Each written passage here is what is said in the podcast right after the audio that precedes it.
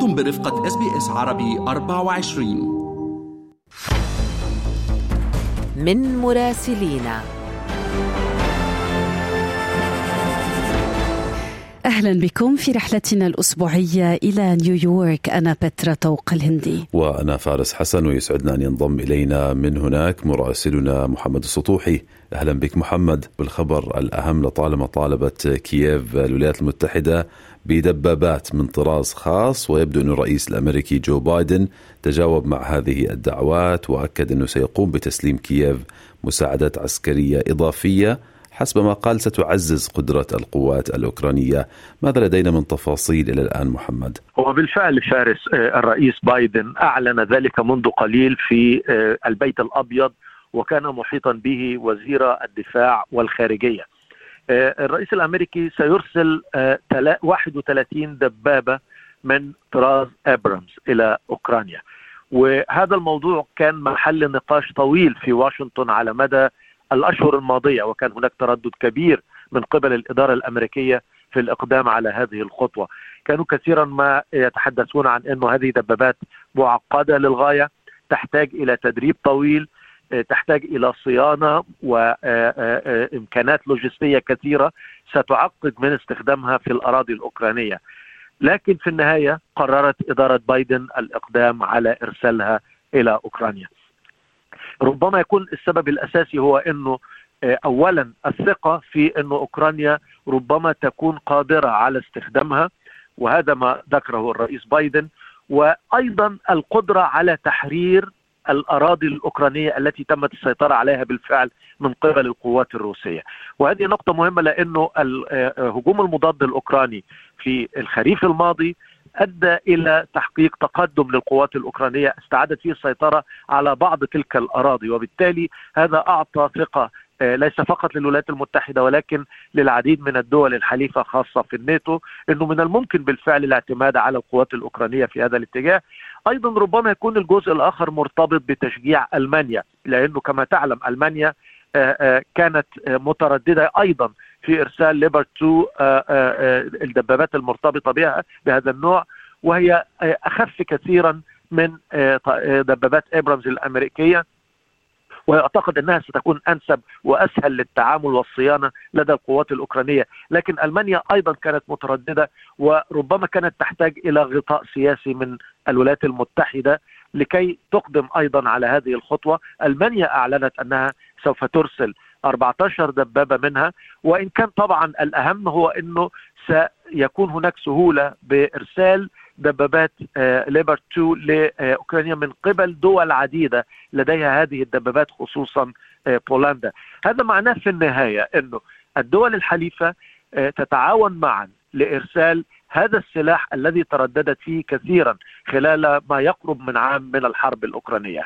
آه، آه، آه، ربما يكون تحولا كبيرا من وجهة نظر كثير من الخبراء العسكريين في الولايات المتحدة إنه ربما تكون سلاحا هجوميا يسمح باستعادة الأراضي الأوكرانية ولم تعد فقط مجرد سلاح دفاعي للتمسك بالأراضي الأوكرانية في مواجهة هجمات روسية الآن لديهم دبابات تسمح باستعادة زمام المبادرة لإعادة أو استعادة الأراضي التي سيطرت عليها روسيا من قبل وهذا ربما يعني يكون آه، التحول الأساسي في النظرة الغربية والرؤية الخاصة بما يمكن أن يكون عليه الحال خاصة مع إقدام الربيع الذي يعتقد أنه الطرفان سيستعيدان الهجمات المتبادلة مع بدء هذا الفصل الجديد. يعني محمد خلينا ننطلق لقضية تانية. بفتكر قضية طارئة بالولايات المتحدة الأمريكية.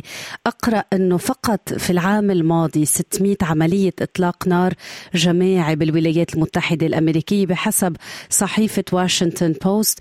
واليوم نعم نحكي عن 19 قتيل خلال ثلاث أيام آه، بحادثة للأسف إطلاق نار جماعية بولاية كارولاينا. إلى متى يعني آه، سيتفشى هذا التفلت الأمني ومشهد إطلاق النار؟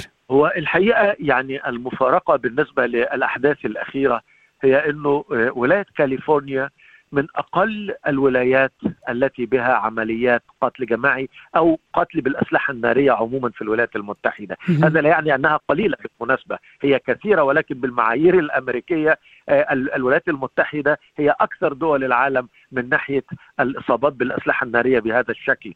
آه، آه، نحن نتحدث على المستوى القومي 13 من 100 ألف في العام يموتون بالأحداث بالأسلحة النارية. كاليفورنيا تقريبا 8 ونص من المائة ألف. فالمعدل الخاص بهذه الولاية منخفض ولديهم أشد القوانين المرتبطة بامتلاك السلاح في الولايات المتحدة كلها. آه، آه، لكن هذا لا يمنع إن هناك سلاح وهو أيضا متوفر ربما آه، أكثر من بقية دول العالم يعني حتى مع وجود قوانين أكثر تشددا لكنها متشددة بالمقاييس الأمريكية وهي بالتالي ليست متشددة على الإطلاق إذا قارناها بدول أوروبية أو دول أخرى. ومن هنا المفارقة الأخرى في اعتقادي إنها مرتبطة بمن ارتكبوا عمليتي إطلاق النار هذا الأسبوع.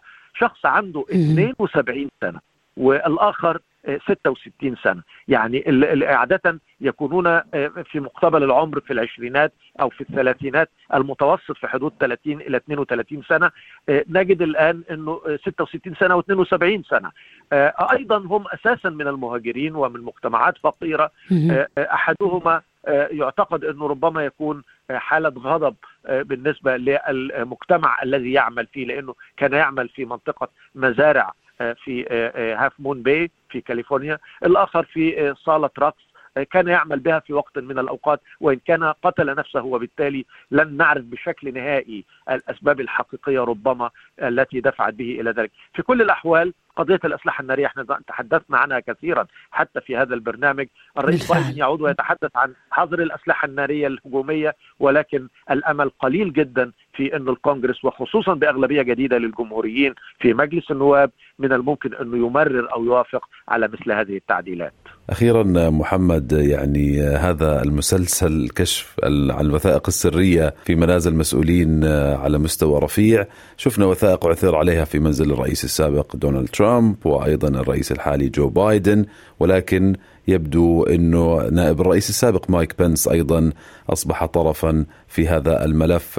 هل لدينا أي تفاصيل عن طبيعة هذه الوثائق؟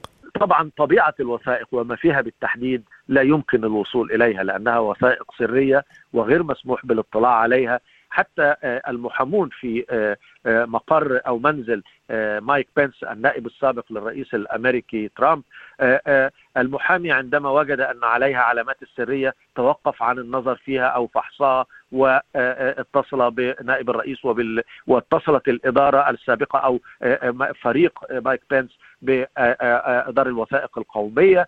وإن كانت وزارة العدل تدخلت وقالت إنها تريد وضع يدها على هذه الوثائق لأنه هذا ربما يرتبط بالتحقيقات التي تجريها بالفعل. نحن نتحدث عن محقق خاص مع الرئيس ترامب عندما آه، آه، يعني تم العثور على العديد والمئات من الوثائق في مارالاجو مقر الرئيس السابق في فلوريدا وأيضا آه، محقق خاص تم بالفعل بدء عمله للتحقيق في الوثائق التي تم العثور عليها في منزل الرئيس الحالي جو بايدن. اذا نحن أمام وثائق جديدة لنائب الرئيس السابق. هذا يضيف إلى المسلسل الحقيقة الذي يثير تساؤلات كثيرة. آه، ربما يعني قد يغلب عليها حاليا الجانب السياسي وهو كيف يمكن استخدامها سياسيا آه، ضد الرئيس بايدن ضد الرئيس السابق ترامب.